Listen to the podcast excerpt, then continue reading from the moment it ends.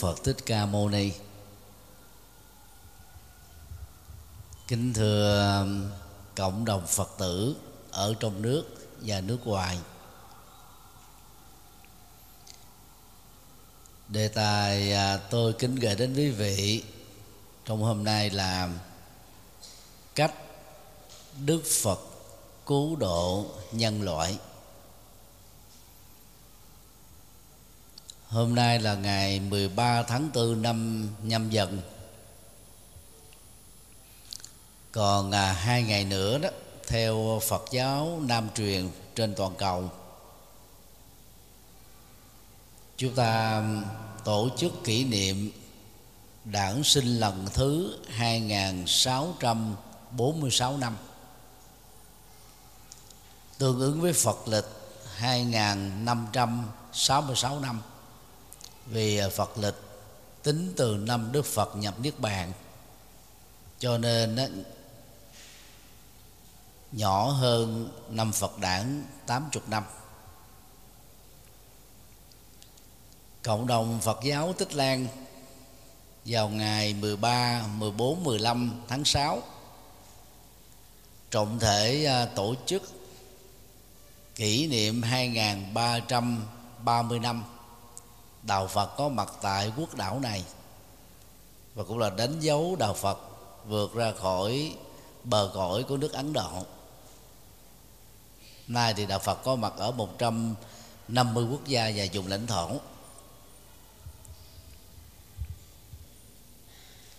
Trong à, bối cảnh một phần của châu Âu chìm trong chiến tranh suốt 3 tháng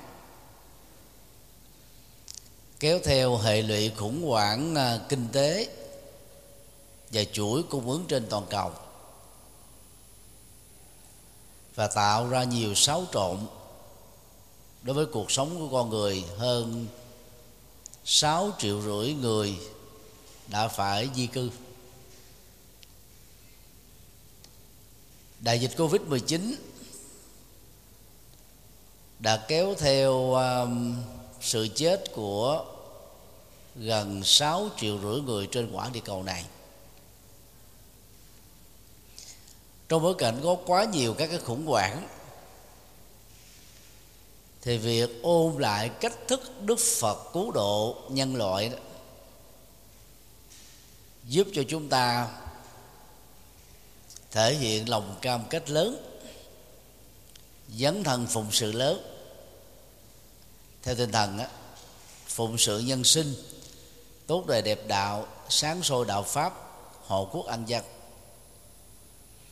Trên tinh thần này đó, tôi à, sẽ à, tóm tắt chủ đề của bài giảng qua các à, phần chính sau đây. Điều một, chọn lý tưởng vĩ đại để thành công và có giá trị cho cuộc đời đó. Điều quan trọng chúng ta phải có mục đích sống. Đối với rất nhiều người đó là mục đích sống đó, giới hạn trong à, hưởng thụ các tiện ích vật chất. Các thành phần kém may mắn trong xã hội hơn đó nhấn mạnh đến yếu tố cơm áo gạo tiền.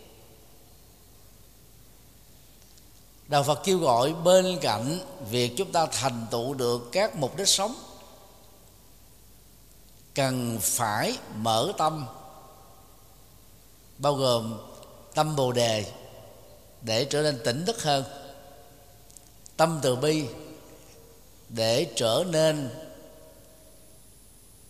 vĩ đại trong việc quan tâm giúp đỡ tha nhân. Do đó,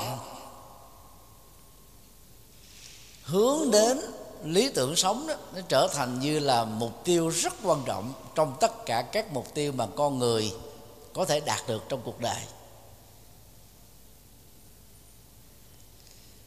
Bất cứ ai đánh mất đi lý tưởng sống đó, thì người đó trở nên ích kỷ hơn. Quan tâm chỉ cho bản thân mình và gia đình mình và điều này đó, nó tạo ra tình trạng vô cảm đối với nỗi khổ, niềm đau của đồng loại. Rộng hơn nữa đó là chúng ta phớt lờ tình trạng đang bị diệt chủng của rất nhiều các loại động vật quý hiếm nói riêng và thế giới động vật nói chung.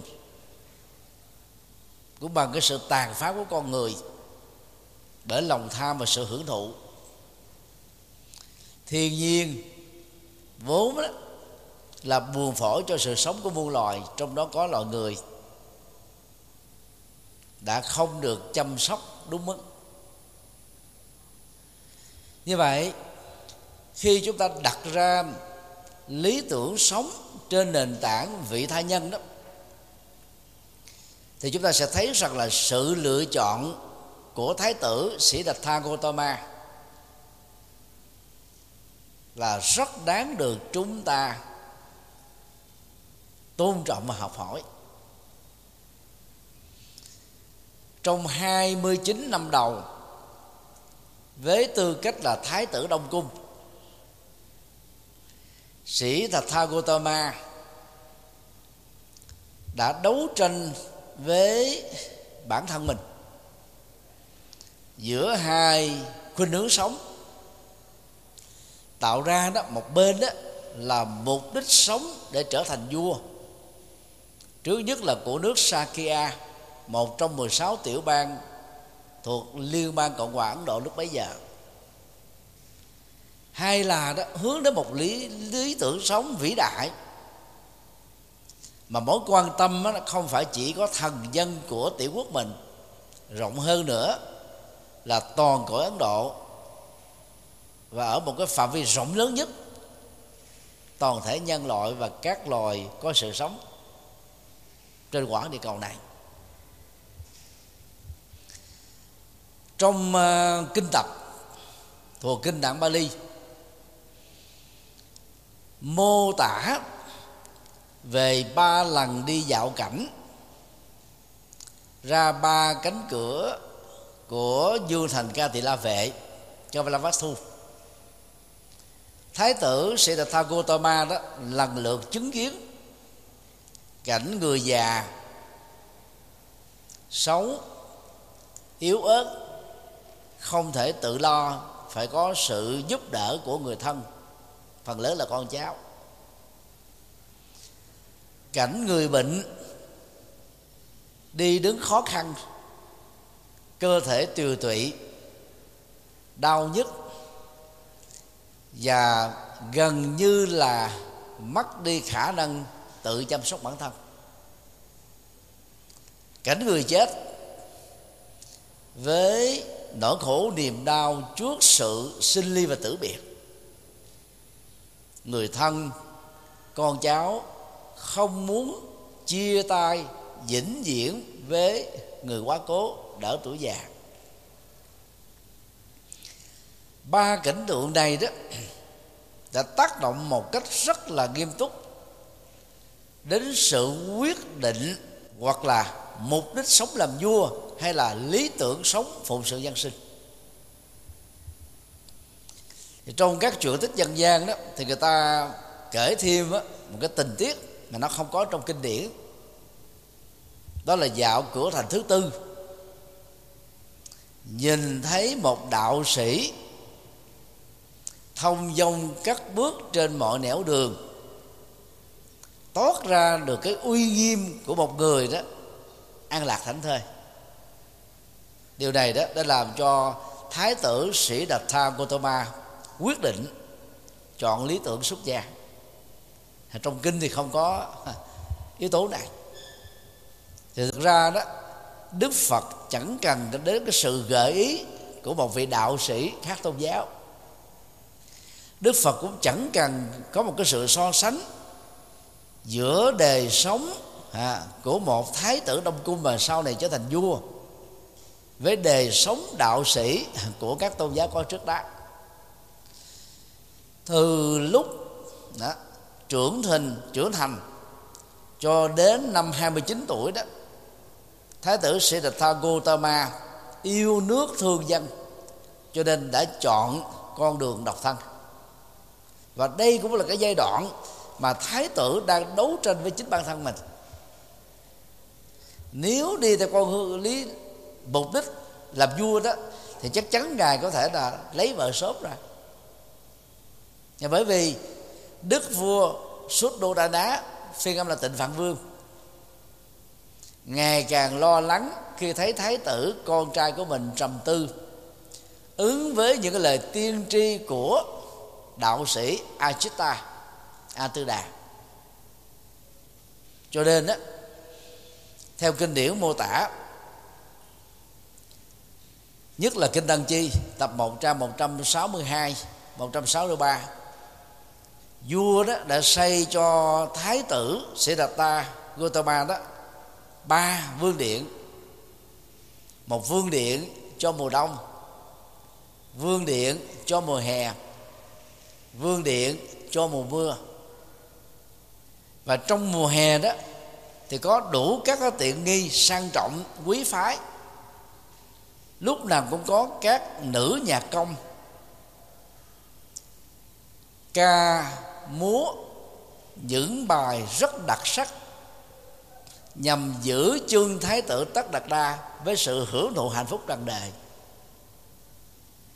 tất cả những thứ này đó đã không thể chối chân được một con người vĩ đại như thái tử Siddhartha Gautama. Nhưng mà vì đó, tuổi của đức vua Suttodana ngày càng lớn, và ông cũng rất là lo lắng rằng là nếu con trai của mình đó không lập gia thất thì ai sẽ trở thành là người kế vị ngay vàng này? Cho nên đó ông đã thúc bách thái tử Siddhartha Gautama rất là nhiều lần. Nhưng mà thái tử đều chối từ cái cơ hội làm vua. Như vậy, kể từ khi dạo ba cổng thành, chứng kiến cái sự thật phủ phàng về đời sống của con người, tạo ra một cái sự tương phản, đó là trong dương điện thì đời sống dương giả, cao quý, hạnh phúc trần đời là số một. Nhưng mà ngoài xã hội thì đời sống của người dân đó trở nên cùng đinh, nghèo hèn, khổ đau, bất hạnh, bên cạnh các cái quy luật già bệnh và chết. Thái tử tất đạt đa đã tâm sự với vua cha, cho phép ngài chọn con đường tâm linh và đồng thời ngài cũng tâm sự với công chúa Yosadara Yayudara vợ của ngài để ngài đó có được cái cơ hội đóng góp cho nhân loại ha, một cách hiệu quả hơn. Đức vua Suddhodana đã cự tuyệt. Và ngài ông nhắc lại rằng đó lúc bảy ngày khi đặt tên cho con khi con mới được hạ sinh thì cha đã chọn lấy cái tên rất đẹp, sĩ đạt tha, có nghĩa là nguyện ước được thành tựu. Được hiểu theo hai nghĩa. Nghĩa thứ nhất, sau hơn một thập niên, hôn nhân rất hạnh phúc,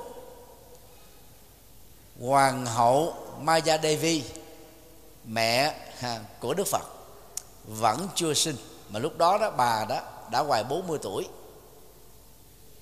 Đức vua đó thì đã hơn 60 cho nên đó, việc sinh ra thái tử Siddhartha Gautama tại vườn Lâm Tỳ Ni đó là một cái mừng rỡ chưa từng thấy. À, đối với cái tâm trạng của ngài vua sau mười mấy năm chờ đợi. Cho nên đó ông đặt Siddhartha để xác định là là thượng đế đã làm cho ông được tội nguyện có được đó đứa con trai nói giỏi. À, sự nghiệp làm vua và cái ước nguyện thứ hai của ông đó, thông qua cái việc đặt tên cho thái tử Siddhartha để ngụ ý và nhắc nhở thái tử con trai ông rằng, nhiệm vụ quan trọng nhất của thái tử chính là làm vua, chứ không phải làm cái gì khác. Thế bây giờ mà con đòi đi tu đó, thì ai sẽ thay thế ta trở thành đó là vị minh quân, lãnh đạo đất nước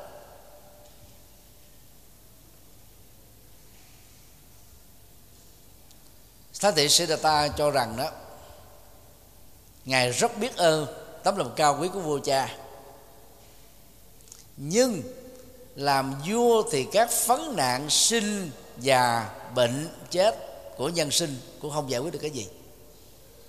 Và vẫn còn đó rất nhiều các bất công trong xã hội. Cho nên sau nhiều lần tâm sự thuyết phục cha của mình không thành công thái tử Siddhartha Gautama tập trung vào việc thuyết phục vợ của ngài. Ở góc độ này đó thì có hai cái cách mô tả lịch sử. Cái thứ nhất á, và phần lớn chúng ta đều đều biết đó là những cái mô tả dân gian.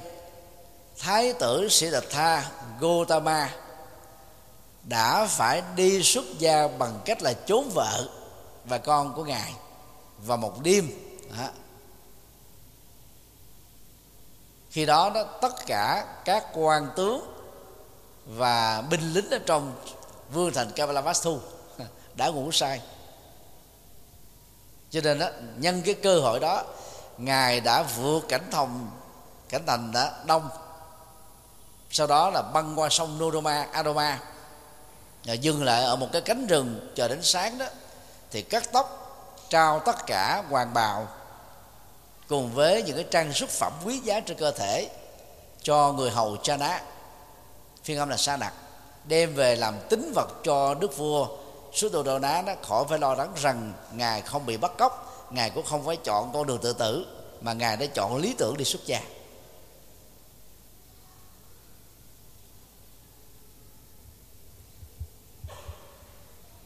Thì theo Phật giáo Đại thừa đó, ngày xuất gia của Đức Phật là mùng 8 tháng 2 âm lịch.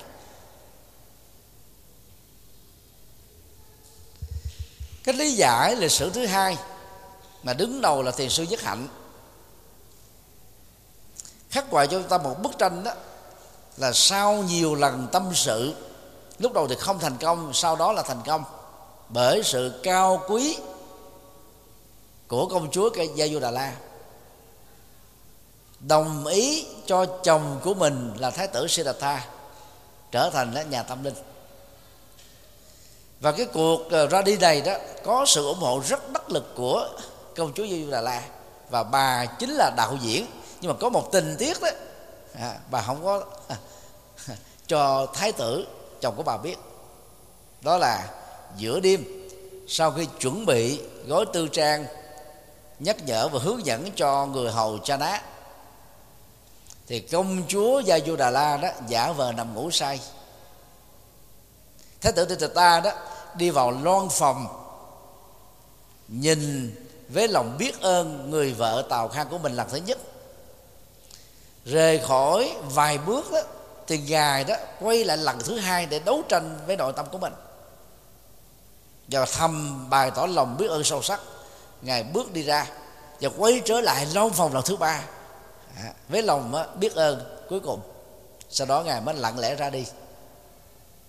Ở cái cái thời điểm đó đó thì công chúa gia du đà la đã mở mắt ra với những giọt mắt ở trên đôi má của bà. Chỉ đến lúc đó mà công chúa gia du đà la đó ngồi xổm dậy, ôm chầm lấy thái tử tất đạt đa với những giọt nước mắt và những tiếng khóc ai oán, thì có lẽ đó, cái cuộc ra đi chọn lý tưởng phục sự dân sinh của thái tử tất đạt đa sẽ không thành công.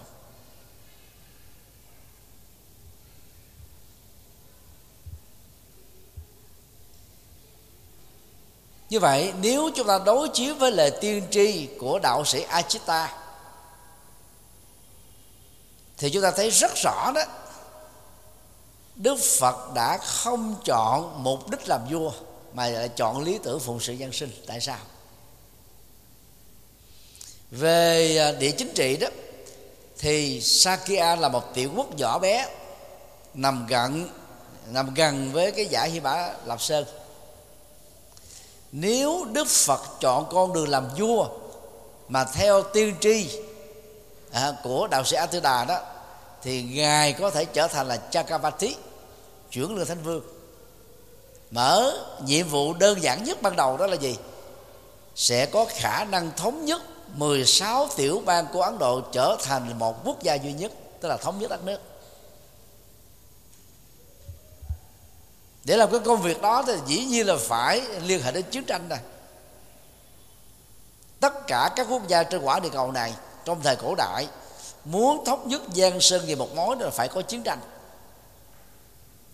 Và quân đội của nước nào mạnh à, thì nước đó thắng. Biết bao nhiêu con người phải đổ máu. Cao nhiêu công trình đó xây dựng của con người sẽ bị tan tan nát. Sự phân tán à, dân tộc và nhiều cái khủng hoảng kinh tế, giáo dục, văn hóa, tôn giáo, xã hội, vân vân. Cho nên đó, suy nghĩ giữa hai cái cái cái khuynh hướng của cuộc sống, thì thái tử Siddhartha đã chọn lấy con đường tâm linh. Vì làm tâm linh đó thì ngài có thể thuyết phục được các vị vua mà không cần phải đổ máu để họ có thể thay đổi chính sách quản trị đất nước.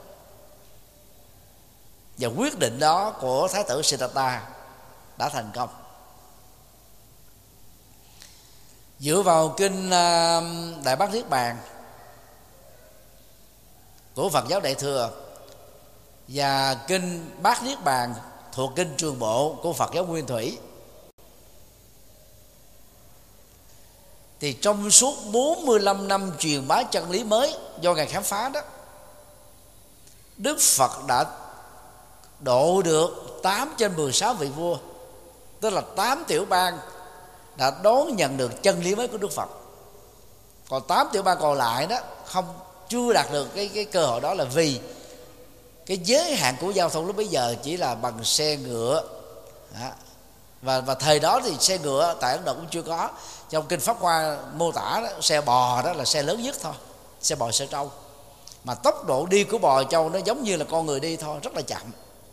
Chỉ nếu lúc đó mà có xe ngựa mà có xe hơi như bây giờ thì có lẽ là Đức Phật đã quá độ được hết 16 vị vua trên tổng số 16 tiểu bang rồi.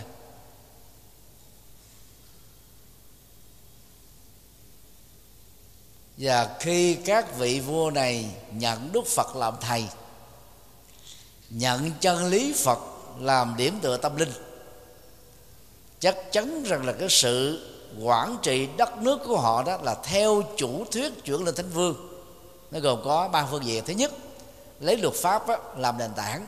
Không ai có thể đứng trên luật pháp. Thứ hai đó hỗ trợ luật pháp bằng luật đạo đức vì đại giá để cải thiện đời sống và phẩm chất cao quý của con người. Thứ ba đó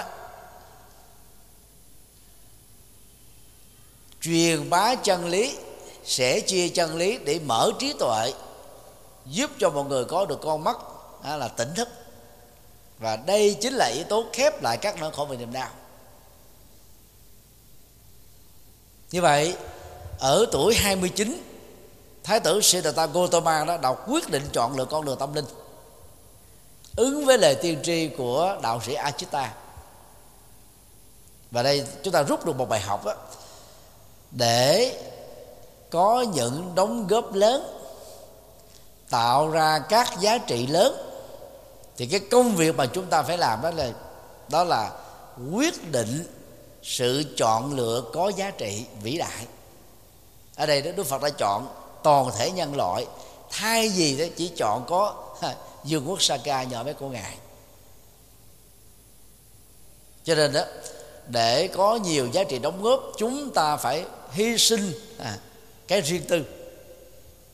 Là hạnh phúc của gia đình và hạnh phúc của họ tộc. Để chúng ta mở cái tầm từ bi, tầm trí tuệ, tầm nhận thức vươn rộng ra đến cả quốc gia châu lục và trên toàn cầu. Đó là cách mà đức phật đã cứu độ nhân sinh. Điều thứ hai, phương pháp cứu độ của đức phật.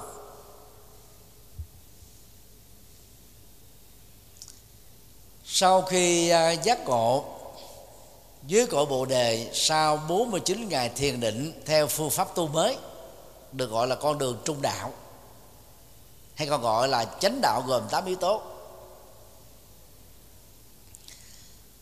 Đức phật thích ca bậc toàn giác đầu tiên trong lịch sử tư tưởng của nhân loại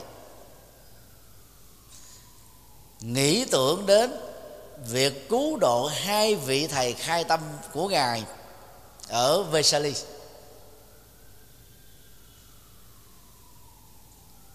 nhưng mà rất tiếc đó, thì à, đạo sĩ Arara Kalama đã qua đời trước đó một tuần. Và đạo sĩ à, Uddaka Ramaputta qua đời mới ngày hôm qua thôi. Đức Phật dùng tuệ giảng.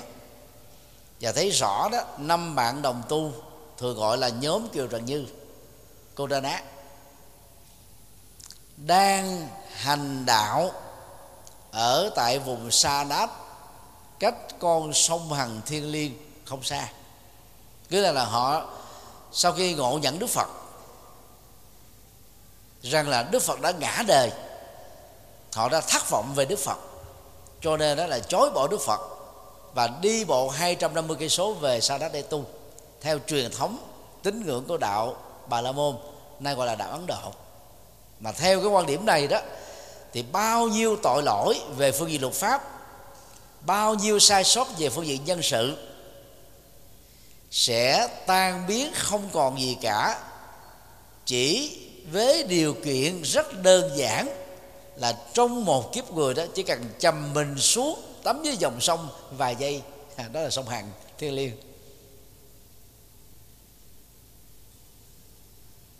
Niềm tin đó đã thu hút rất nhiều người à, lỡ tạo tội lỡ có hành vi xấu lỡ có những hành động tà à, trở thành một người thanh tịnh à, mà không cần phải nỗ lực gì nhiều chỉ chầm mình xuống à, con sông thôi thực ra thì con sông hàng ngày nay đó là một trong 10 con sông ô nhiễm nhất hành tinh.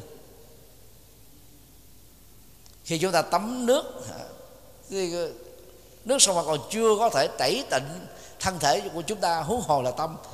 Tâm phải tẩy đó bằng cái sự chuyển hóa nghiệp trước, chứ đâu thể là bằng các hành động vật lý được.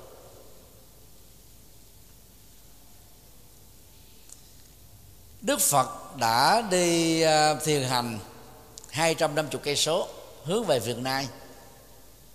Thì trung bình là mất khoảng um, mười mấy hôm. Thì tại đây đó Đức Phật đã thuyết giảng ba bài kinh quan trọng. Bài kinh thứ nhất đó là là kinh chuyển pháp luân. Bài kinh thứ hai đó là kinh vô ngã tướng.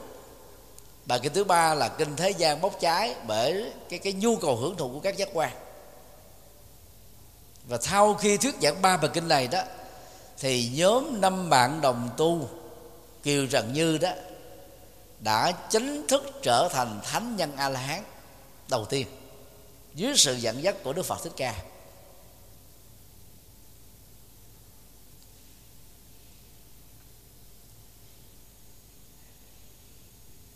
Thì trong bài kinh chuyển pháp luân, đức phật đề cập đến phương pháp giải quyết các phấn nạn khổ đau mà ở tuổi 29 á, ngài đã phải đấu tranh rất là quyết liệt để chọn được được lý tưởng đúng. Và giải quyết cái vấn đề mà ngài đặt ra đó là làm thế nào để giải quyết được cái khổ đau của già bệnh chết. Rồi sau khi giác ngộ thì ngài chia ra cái khổ đau làm hai nhóm. Liên hệ đến thân á thì có sinh già bệnh và chết.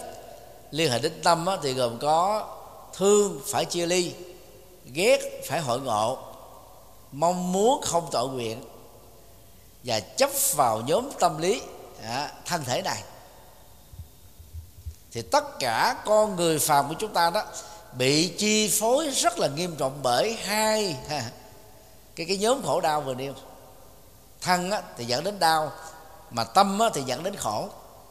Rồi mối quan hệ giữa thân và tâm đó là không thể tách rời. Cho nên có những người đó khi bị bệnh, nhưng mà tâm lý yếu, thì bệnh đó sẽ nặng hơn, mau chết hơn.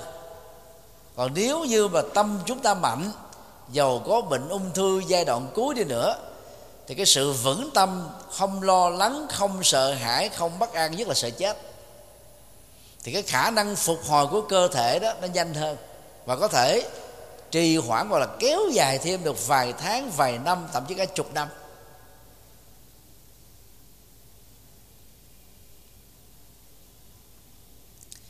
Thì trong bài kinh đó đó, đức phật đề cập đến phương pháp giải quyết vấn nạn khổ đau của nhân sinh gồm có bốn bước thôi. Bước thứ nhất, thừa nhận nỗi khổ niềm đau là hiện thực. Cái nhận thức này là khó lắm á. Rất nhiều người chúng ta đang nghèo nhưng mà mình không thừa nhận mình nghèo. Mình là thiếu hiểu biết nhưng mà bao giờ mình cũng muốn cho rằng là mình hiểu biết hơn người. Mình đang bị bệnh nhưng mà giấu không cho mọi người biết. cũng không đi khám sức khỏe vì sợ rằng lên bàn thờ sớm. Nhất là người già, con cháu khuyên đi khám sức khỏe ngại lắm. Tại sao đức phật dạy chúng ta đó là phải nhìn thẳng vào mặt mũi của khổ đau, trở ngại chướng duyên thử thách? Bởi vì nếu chúng ta không biết phấn nạn mà mình, người thân của mình, gia đình mình, cộng đồng mình, quốc gia mình và toàn cầu này nó đang đối diện thì làm sao giải quyết được? Cái cuộc chiến covid 19 là một ví dụ suốt hơn hai năm qua. Vì là những kẻ thù vô hình, cho nên chúng ta rất dễ ỷ lại về sơ suất, dẫn đến cái tình trạng bị lây nhiễm tập thể, kéo theo cái chết của hàng triệu người trên quả địa cầu.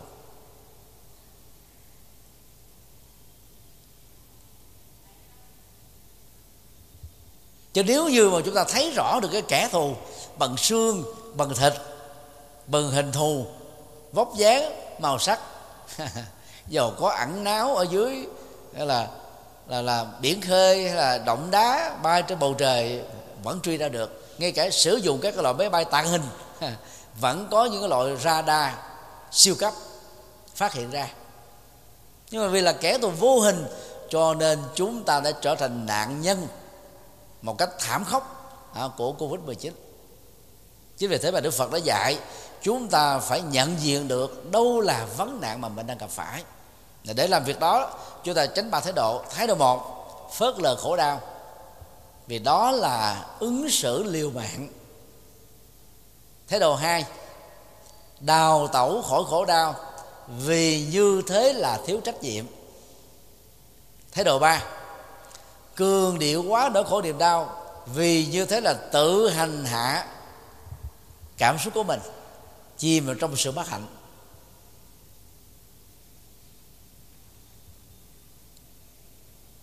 Và theo tinh thần của đức phật đó khi xác định rõ được à, đâu là mặt mũi của khổ đau thì chúng ta giải quyết vấn đề được hết mấy chục phần trăm rồi. Bước thứ hai truy tìm nguyên nhân gây tạo ra các nỗi khổ và niềm đau.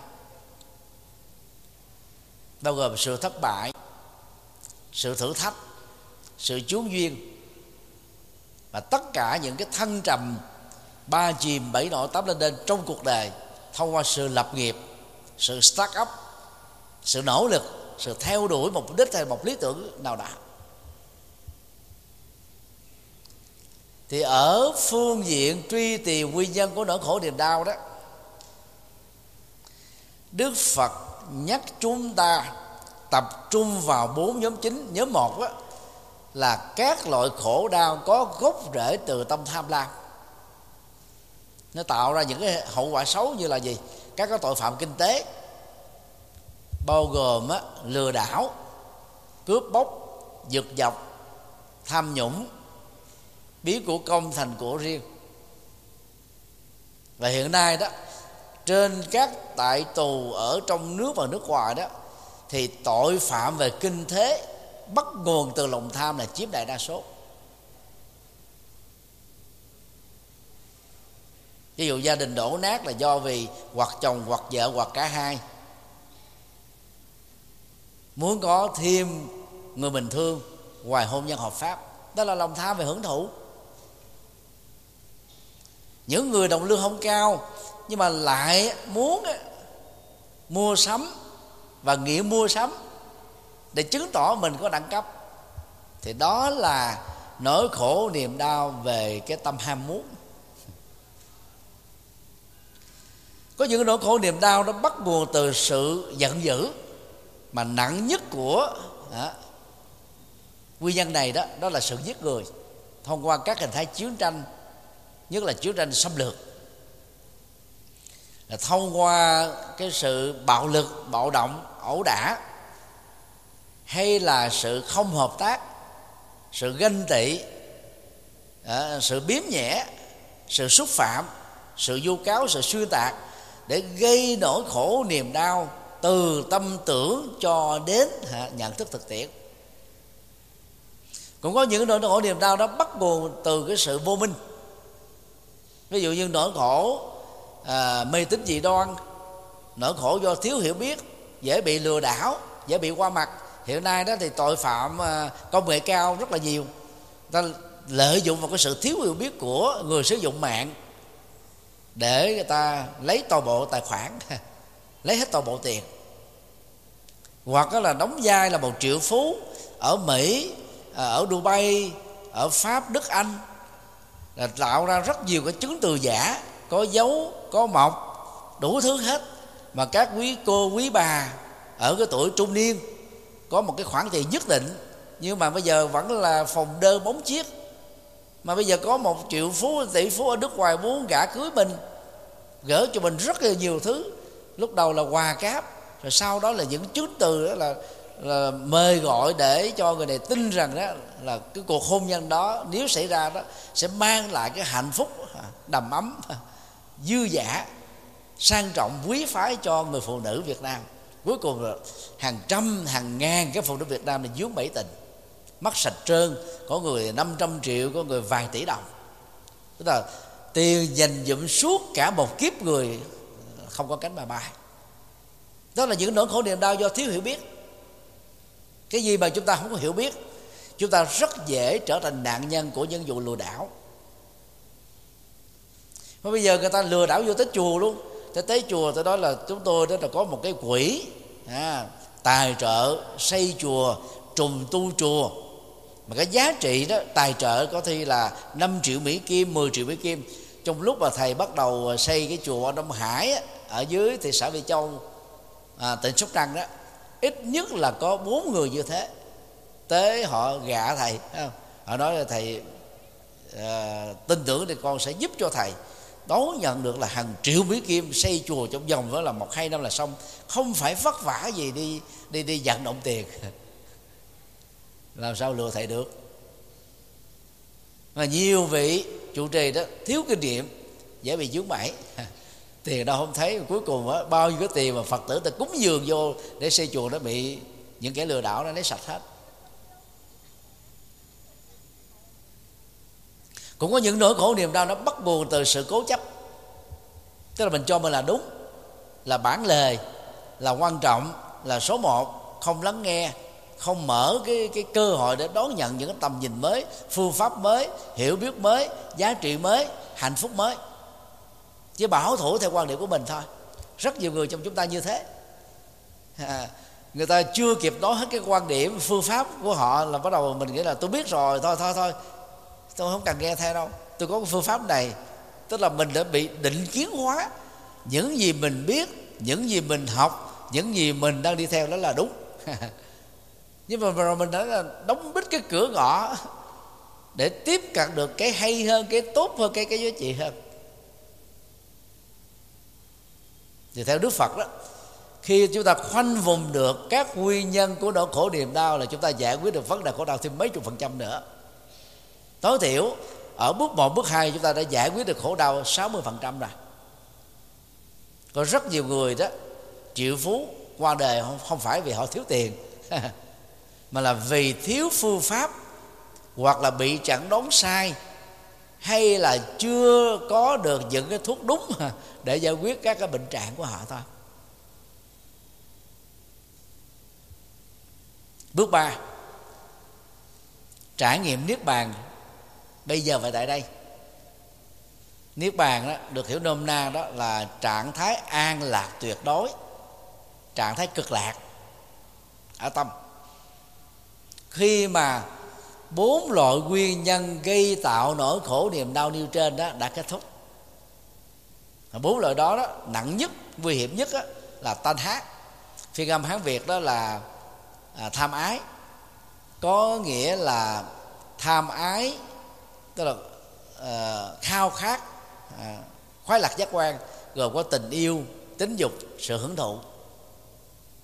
Người xuất gia đó thì nỗ lực vượt qua bằng đề sống độc thân. Còn người tại gia đó thì vẫn còn tham ái à, ở một mức độ nhất định. Tức là giới hạn ở trong vợ chồng hợp pháp thôi. Cho nên ở góc độ này thì người tại gia còn tình yêu và tính dục đó thì không thể chứng thánh được.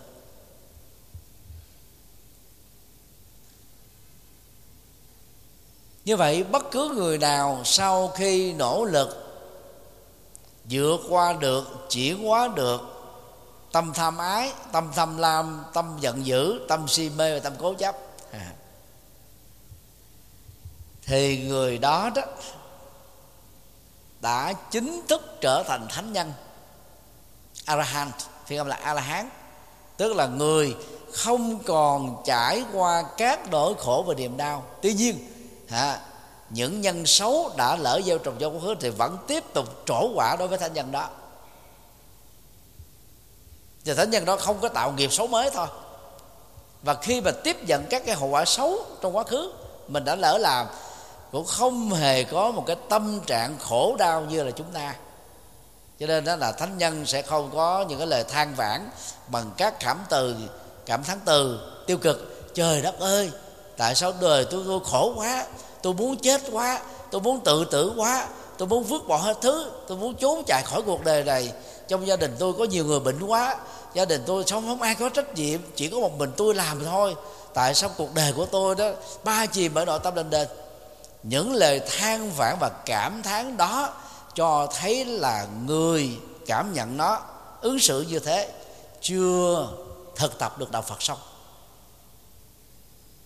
Rồi thực tập đạo Phật thì chúng ta phải đạt được cái an lạc niết bàn ít nhất là 10% 20% tức là giảm đi cái hoạt dụng. À, của tham sân và si chứ. Mà si đó làm cho chúng ta than thở dữ lắm. Nhất là chị em phụ nữ. Chẳng những than mà còn khóc. Chẳng những khóc mà còn nằm ì luôn. Chẳng những than khóc nằm ì mà còn bị trầm cảm. Chẳng những bị trầm cảm mà thậm chí có nhiều người bị điên loạn. Chẳng những điên loạn mà có nhiều người gì? Tự tử chết. Tôi đã có dịp đi vào rất nhiều các trung tâm tâm thành để trao quà từ thiện. Hơn 2 phần ba ở phần lớn các trung tâm tâm thần là người nữ. Vì cái khổ đau của người nữ đó là do chấp vào cảm xúc, khó quên. Giận dai, giận dài, giận dở, hờn dai, hờn dài, hờn dở rồi bực tức dai, bực tức dài bực tức dở. Mà khi đó, cái dai dài dở nó chi phối rồi đó, người đó nếu mà nói bằng lời thế thì họ sẽ tuôn trào ra rất nhiều các cảm xúc tiêu cực. Các cảm xúc mà cái người nghe đó, nhất là người nam, gài bà câu là cảm thấy mệt mỏi à. Dọn ngược, nhức đầu, căng thần kinh. Và đó cũng là lý do mà quý ông thường á là rời khỏi ngôi nhà mà vốn đó, về bản chất đó là tổ ấm gia đình thật bởi vì về nhà nhiều khi vợ không thông cảm.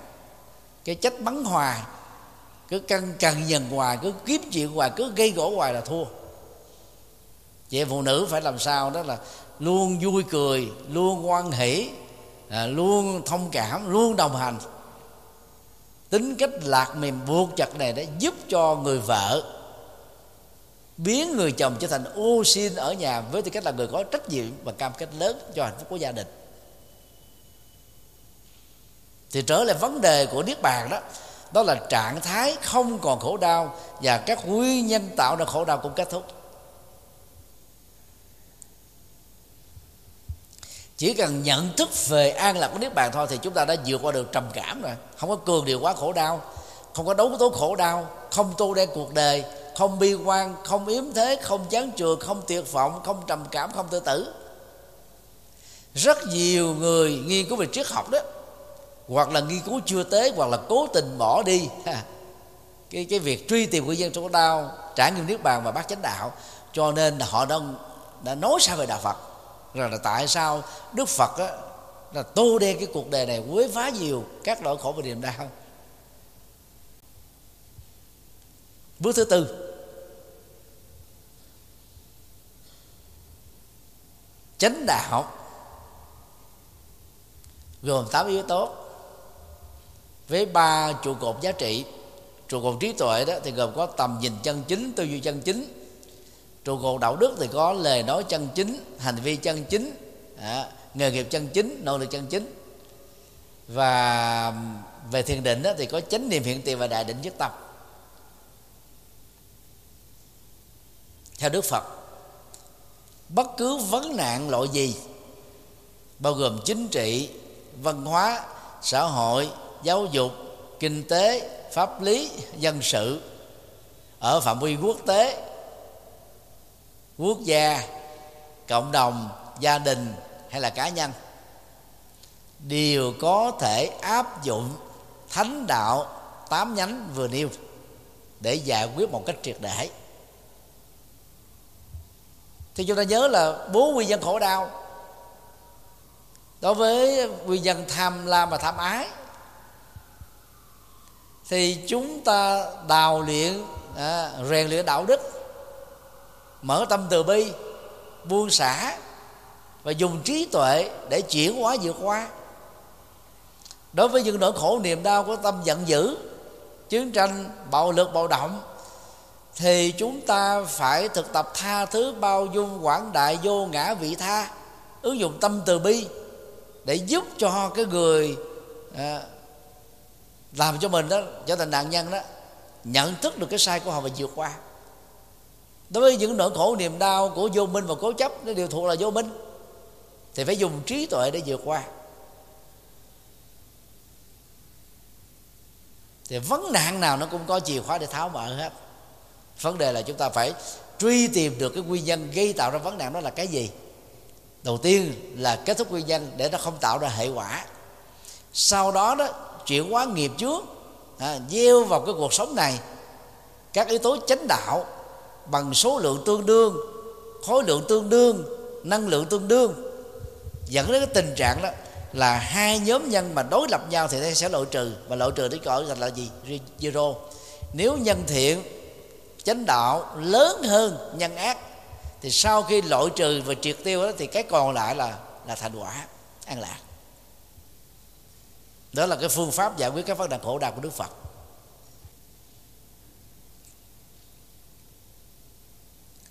Điều thứ ba, mục tiêu giải quyết à, khổ đau của con người. Đức phật là xác định rất là rõ trong rất là nhiều kinh. Và để làm cái công việc này đó thì tại à, vườn nai đó đức phật đã tuyên bố này các đệ tử. Tức là 60 a la đầu tiên đó mỗi người hãy đi một hướng không đi trùng hướng nhau. Hãy đi vì mục đích mang lại à, phúc lệ an lạc hạnh phúc cho số đông. Hãy đi truyền bá chân lý toàn thiện ở đoạn đầu toàn thiện ở đoạn giữa và toàn thiện ở đoạn cuối. Hãy mang lại phúc lệ và hạnh phúc cho con người. Về phần ta đó ta sẽ đi về Uru Vela nước Ma Kiệt Đà, để truyền bá chân lý. Thì đó là lời à, hiệu triệu của Đức Phật, được lặp lại ở trong kinh à, Trung Bộ, tập 1 trang 140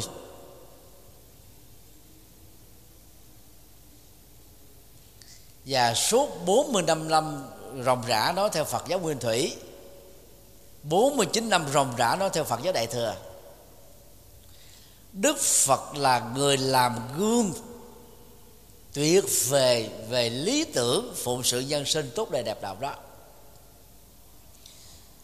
Thì theo à, dữ liệu của Phật giáo à, Nguyên Thủy đó mỗi ngày đó Đức Phật thuyết giảng khoảng 5 bài chân lý. Mỗi năm thì có 365 ngày.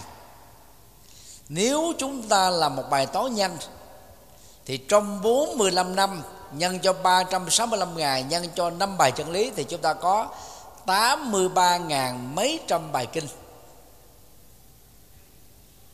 Tức là lấy tròn số là 84 ngàn bài chân lý. Về sau này ta ngộ nhận ta đổi thành là 84 ngàn pháp môn. Tức là 84 ngàn con đường tu. Thực ra thì Đức Phật chỉ có một pháp môn duy nhất thôi. Đó là bốn chân lý thánh. Và cái pháp môn đó đó được Đức Phật chia sẻ thành là 4, 84.000 bài kinh. Hiện nay thì chúng ta may mắn giữ được 17.000 mấy trăm bài kinh thuộc kinh tạng Bali của Phật giáo Nguyên Thủy. Và khoảng 17.000 bài kinh thuộc kinh tạng A Hàm của Phật giáo Bộ Phái. Và hơn 2.000 bài kinh Đại Thừa. À, tổng cộng á, chúng ta giữ được á, khoảng 36.000 mấy trăm bài kinh. Tức là mình bị mất đi đó là khoảng à, à, mấy chục ngàn bài. Tức là chưa giữ được một phần nữa. Qua quá trình truyền bá biên tập kinh điển suốt à, nhiều thế kỷ đó do cái khả năng ký của con người có giới hạn có rất nhiều bài kinh đã bị à, quên đi.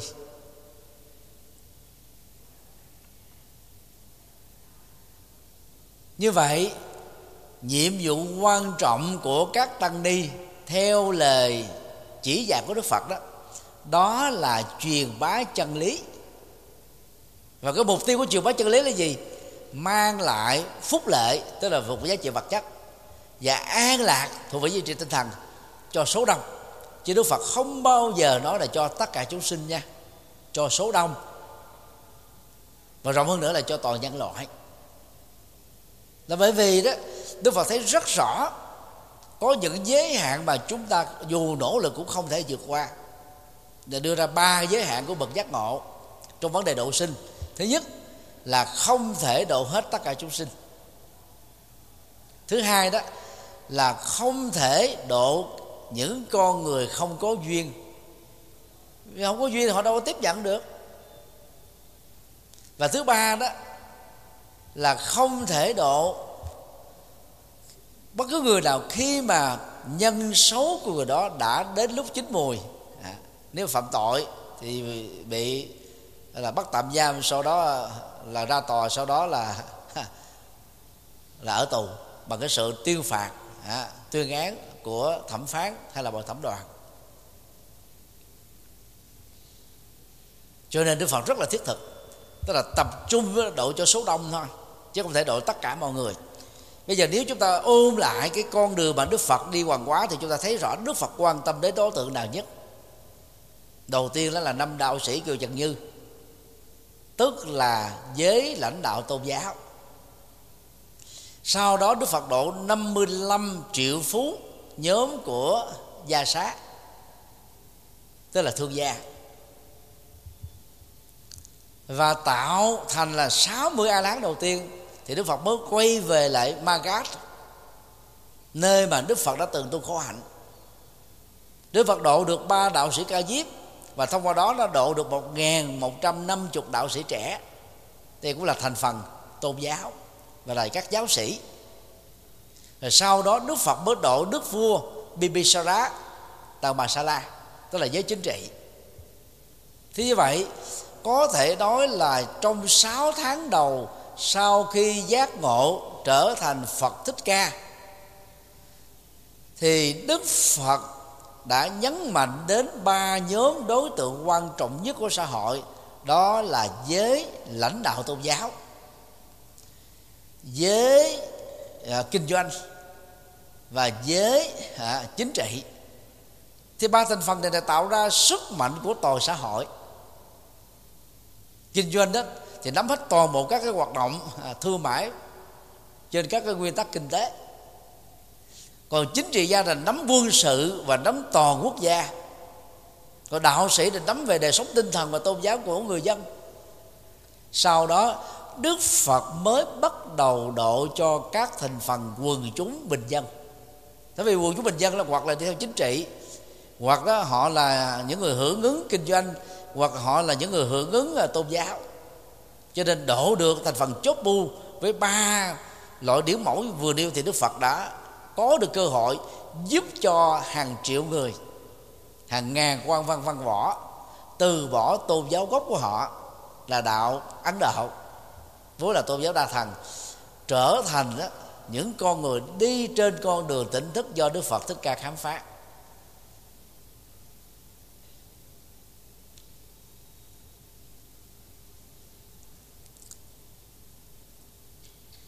Ở trong ờ, kinh ờ, trung bộ, tập 1 trang 140 Đức Phật đã xác định rõ cái mục tiêu từ bi, cứu độ nhân sinh của ngài như sau. Này các đệ tử, xưa cũng như nay, ta chỉ nói lên hiện thực khổ đau và con đường giải phóng khổ đau thôi. Tức là nhiệm vụ của đức phật là gì? Giúp cho chúng ta dạch mặt chỉ tên đâu là bế tắc, đâu là bất hạnh đâu là trở ngại của con người. Cần phải khắc phục và vượt qua và đâu là phương pháp để vượt qua một cách thành công?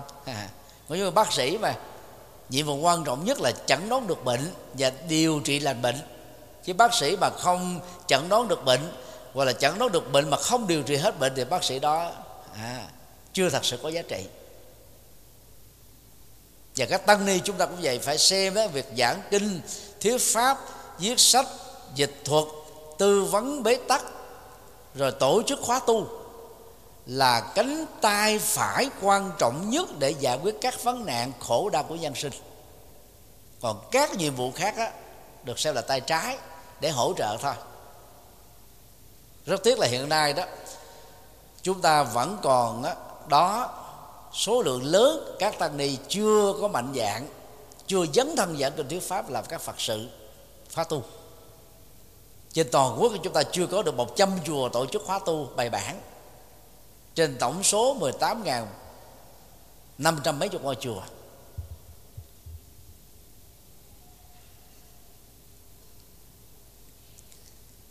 Ở trong kinh ờ, Trung Bộ tập 1 trang 69 thì Đức Phật dạy đó, để giải quyết vấn nạn khổ đau của con người đó, thì ngài dạy về nhân quả. Này các đệ tử, như lai biết rõ, điều gì xảy ra thì phải xảy ra các quả báo trổ tùy thuộc nhân duyên. Nhân duyên của nghiệp gồm có quá khứ, hiện tại, vị lai. Như là biết rõ con đường tái sinh trong các cảnh giới thuộc kiếp luân hồi. Như là biết rõ thế giới sai biệt, nghiệp sai biệt, căn tánh sai biệt của các chúng sinh. Như là biết rõ sự tập nhiễm, sự thanh tịnh, giá trị thiền định, giải thoát và trí tuệ. Như là thấy rõ các kiếp quá khứ, như là thấy rõ các kiếp tương lai như lai chuyển hóa tất cả các nỗi khổ niềm đau và giúp cho một người đạt được thành quả tương tự. Thì rõ ràng đó, cái con đường nhất quán của đức phật đó là làm thế nào để đặt toàn bộ các gánh nặng nỗi khổ niềm đau suốt chứ nếu như mà ngài chọn con đường làm vua thì ngài đâu làm được việc đó. Ngài chỉ có thể giải phóng giai cấp để cho mọi giai cấp được bình đẳng. Ngài chỉ có thể mang lại cái bình đẳng xã hội hay là bình đẳng giới tính cho các chị em phụ nữ có cơ hội được đóng góp. Ngài có thể mở ra cái con đường dân chủ hả, biểu quyết theo tập thể. Nếu làm vui chừng đó là hết rồi. Còn nỗi khổ niềm đau nó thuộc về lối sống thuộc về thói quen thuộc về nghiệp thuộc về nhận thức. Mà nhà vua thì đâu được huấn luyện về vấn đề này làm sao giải quyết được? Mà nó không phải là trách nhiệm của nhà vua. Nhà vua chỉ là cai trị đất nước làm sao cho dân giàu nước mạnh độc lập chủ quyền à, phát triển bền vững.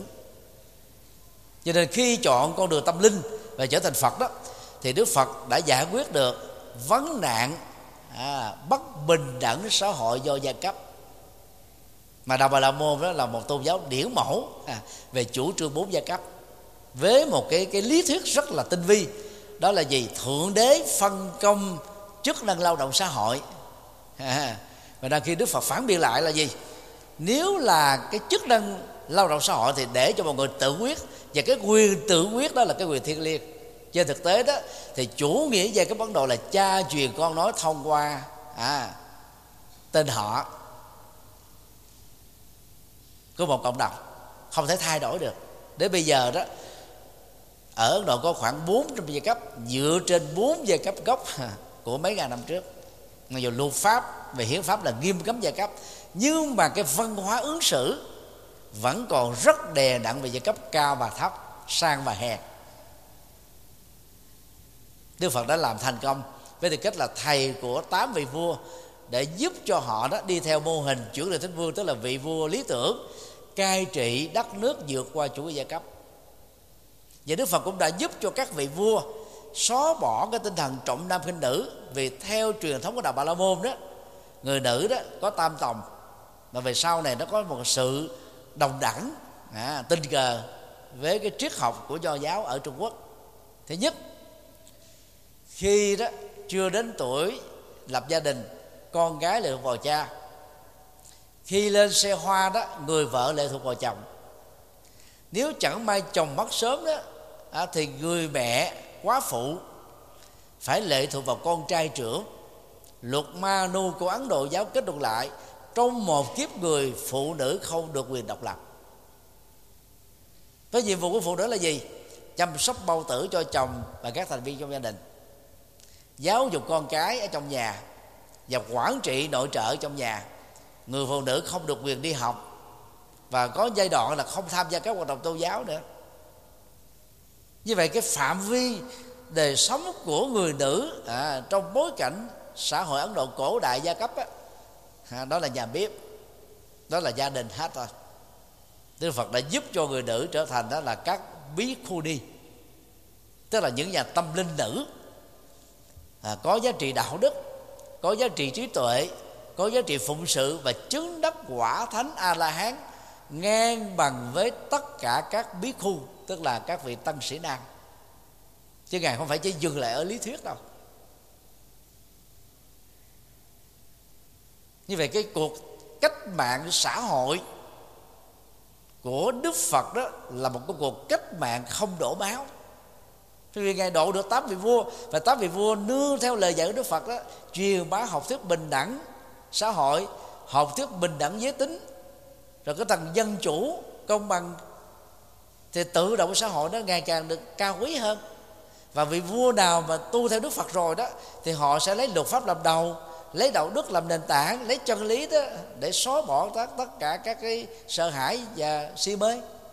Chứ tự động với xã hội nó trở nên là bình ổn, an lạc, hạnh phúc. Đó là con đường cách mạng vĩ đại trong lịch sử tư tưởng của nhân loại. Cho nên ở góc độ này đó, chúng ta có thể nói rằng đức phật là nhà cách mạng vĩ đại, cách mạng số phận, cách mạng hành vi, cách mạng lối sống cách mạng để giúp cho một người phàm trở thành chân nhân. Từ chân nhân trở thành tiệm cận thánh nhân. Từ tiệm cận thánh nhân này trở thành thánh nhân.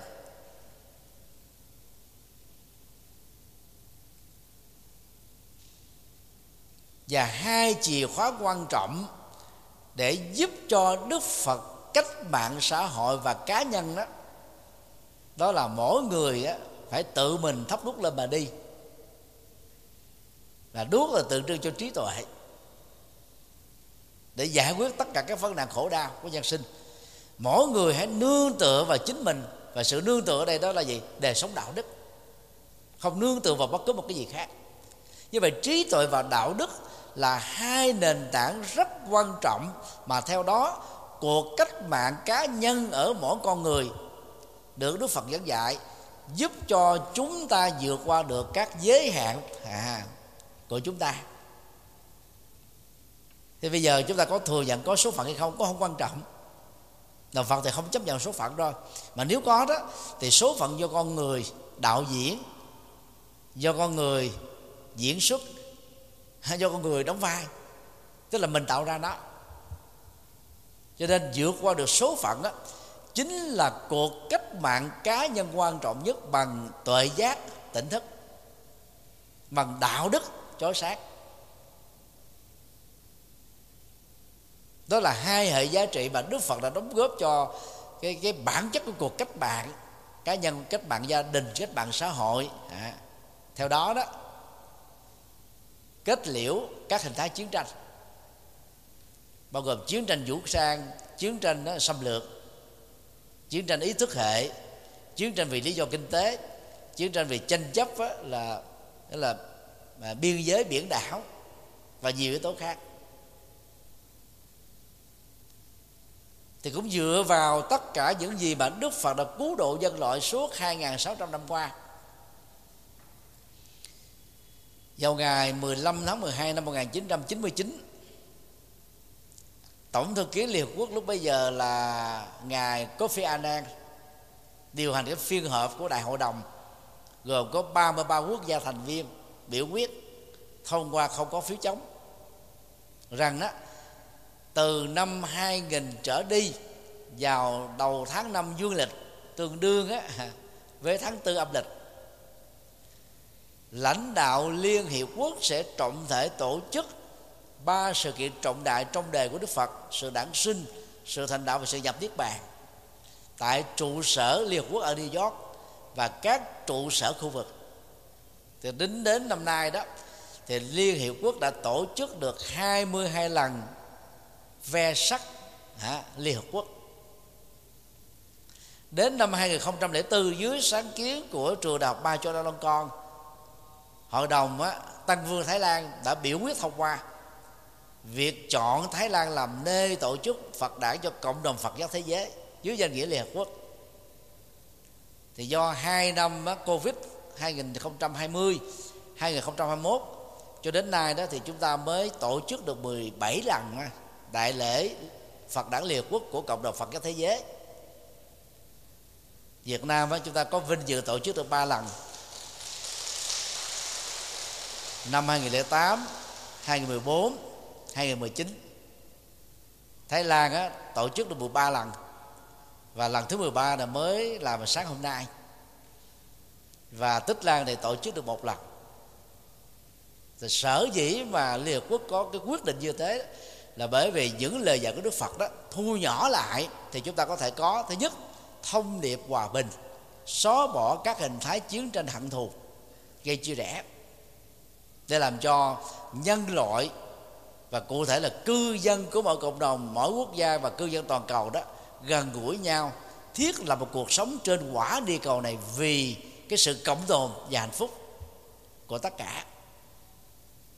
Thông điệp từ bi của đức phật đó đã giúp cho nhân loại đó là thể hiện cái sự quan tâm qua các hành động dấn thân. Mà Phật giáo chúng ta là làm về an sinh xã hội, là đứng đầu các tôn giáo tại Việt Nam và nhiều nơi trên thế giới. Bất luận màu da, sắc tộc, tôn giáo, tuổi tác, chỉ vì thế là làm thế nào để giúp cho những người đó là vượt qua cái khó khăn, có thể tự mình đứng lên và vươn tới cái hạnh phúc cho bản thân của mình.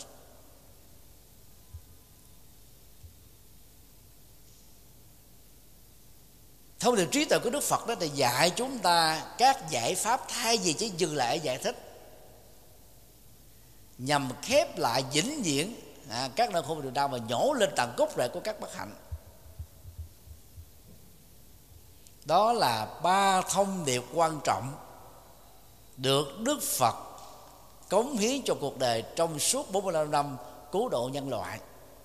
Cho nên dựa vào ba thông điệp quan trọng này đó thì mỗi năm trong suốt 25 22 năm qua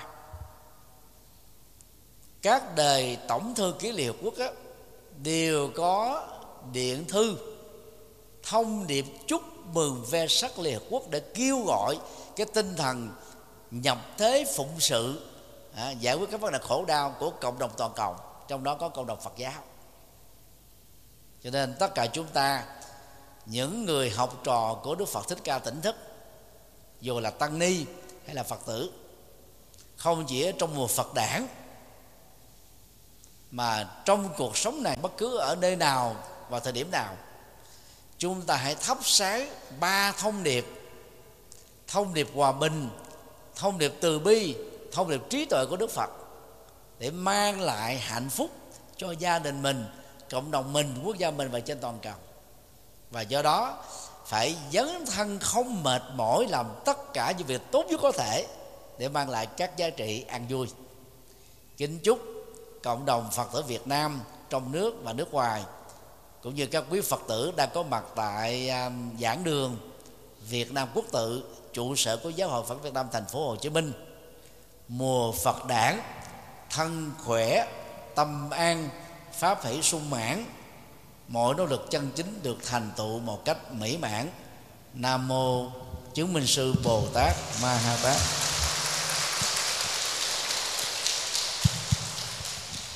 Luôn tiện thì thầy có hai thông báo vào à, sáng ngày rằm tháng tư, tức là ngày mốt đấy thì đúng 6 giờ đó, lãnh đạo hội đồng chứng minh, hội đồng trị sự giáo hội phật giáo việt nam và lãnh đạo giáo hội Phật Việt Nam thành phố Hồ Chí Minh sẽ tổng thể tổ chức lễ Phật đản lần thứ 2646 năm tại Việt Nam Quốc tự này.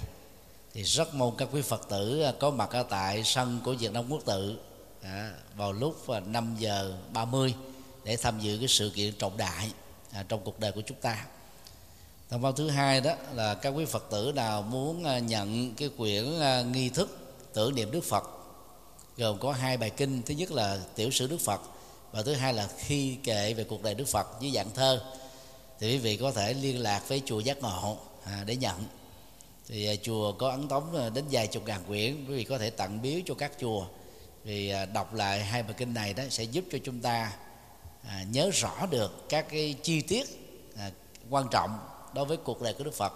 Và thông qua đó chúng ta cảm thấy hãnh diện là đệ tử của Đức Phật với nhiều đóng góp lớn quyền à, đem à, công à, đức này hướng về khâm tân cảm đệ tử và chúng sanh đều trọn thành phân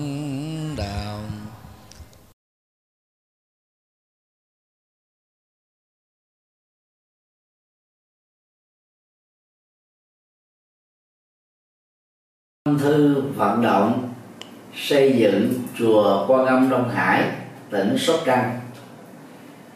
Kính thưa các mạnh thường quân và các quý phật tử, tôi xin chia sẻ vị vọng về lý tưởng xây dựng chùa mở trung tâm tu học, giúp cho các phật tử được an vui và hạnh phúc. Chánh pháp lưu truyền do công dấn thân của hàng tăng sĩ tiêu môn hưng thịnh nhờ hạnh dân cúng của người tại gia. Tục ngữ việt nam có câu, xây chùa, tạo tượng, đúc chuông. Ba công đức ấy thập phương nên làm. Giá trị của ngôi chùa là rất cao quý. Như hòa thượng mãn giác đã nêu mái chùa che chở hồn dân tộc, nếp sống bao đời của tổ tông. Thực vậy, đã từ lâu ngôi chùa phật giáo không chỉ là không gian tâm linh, nơi tu học đạo đức, thiền định và trí tuệ của các tăng sĩ, còn là trung tâm giáo dục, văn hóa, đạo đức và sinh hoạt cộng đồng của người dân địa phương. Giúp mọi người quay về chánh đạo, bỏ mê tín dị đoan, khép lại khổ đau, mở ra an vui và hạnh phúc vì hạnh nguyện hoàn pháp là nhiệm vụ lễ sinh làm sự nghiệp ở phạm vi rộng lớn cho mọi thành phần xã hội và nhóm lứa tuổi khác nhau. Ba thập niên rưỡi qua, từ năm 1984 đến nay 2019 tôi đã không ngừng nỗ lực trên cầu Phật đạo, dưới độ nhân sinh. Theo tinh thần phụng sự nhân sinh tốt đời, đẹp đạo. Sáng soi đạo pháp hộ quốc an dân. Tuy nhiên, do giới hạn không gian trong 850 mét vuông, chùa Giác Ngộ, thành phố Hồ Chí Minh do tôi làm chủ trì, giàu từ năm 2016 sau khi khánh thành, sau đợt trùng tu, có đến 7 tầng lầu cũng chỉ đủ sức chứa cho khoảng 1.200 người tu học cùng một lúc. Đối với tu học nội trú như khóa xuất gia vô duyên, chỉ đủ sức chứa 175 người ngủ lại về đêm. Do vậy, nhằm mang lại các lợi ích cho hàng vạn phật tử hữu duyên, chùa giác ngộ càng có thêm nhiều ngôi chùa chi nhánh ở các tỉnh thành để nhân rộng mô hình tu học sẵn có, mang tính nhập thế, hiệu quả cao. Với nguyện ước chân thành đó, tôi được sự giúp đỡ rất tận tình của ban trị sự, giáo hội Phật giáo Việt Nam, tỉnh Sóc Trăng, và thể theo tâm nguyện của Phật tử địa phương. Ủy ban nhân dân tỉnh Sóc Trăng tại công văn số 540 ngày 30 tháng 3 2018 đã chấp thuận chủ trương cấp 18 hecta đất và giao tôi làm chủ trì chùa Quan Long Hải tại khu du lịch Hồ Bể, xã Vĩnh Hải, thị xã Vĩnh Châu, tỉnh Sóc Trăng. Vào ngày à, 20 tháng 5 2018 công trình này được động thổ xây dựng với sự tham dự của 3.500 Phật tử tại địa phương và các tỉnh thành lân cận. Theo kế hoạch, quý 2 2019 kể từ khi được giấy phép thì công trình xây dựng này sẽ được hoàn tất trong vòng 3 đến 4 năm. Chùa Quang Minh Hải có các hạng mục gồm cổng tam quan, tòa chính điện cao 30 m gồm một trệt và một lầu mỗi sàn 3.000 mét vuông diện tích. Có sức chứa với từng trệt và lầu một là khoảng 6.000 người tu học cùng một lúc. Ngoài nhà tổ, tăng xá thì chùa ông Đông Hải sẽ có từ 6 đến 8 khách xá, một trệt, ba lầu. Có sức dùng chứa cho hàng ngàn phật tử tu học. Tượng đài tiêu biểu tại chùa này đó là tượng Bồ Tát Quan Thế Âm hướng về biển đông, cao 49 mét, gồm ba mặt. Bảo vệ chủ quyền biển đảo của Việt Nam, cũng như là sự bình an của người dân tại địa phương. Trong à, ngôi chùa này đó, ngoài các tượng đài Phật, Bồ Tát A La Hán thì còn có công viên Phật, công viên Hòa Bình, công viên văn hóa và công viên tình thương với các tượng đài và các biểu tượng bằng đồng, bằng đá từ 1 m sáu cho đến 3 m tổng chi phí xây dựng chùa ông Đông Hải khoảng 300 đến 350 tỷ đồng Việt Nam. Khi hoàn thành, đây sẽ là trung tâm tu học lớn, phát triển Phật giáo, thực tập tỉnh thức, trải nghiệm từ bi có đã phục vụ từ 5 đến 6 ngàn Phật tử tu học đời trú cùng lúc. Tôi cho rằng Phật sự to lớn mang tầm vóc phụng sự nhân sinh cho hàng vạn người nêu trên.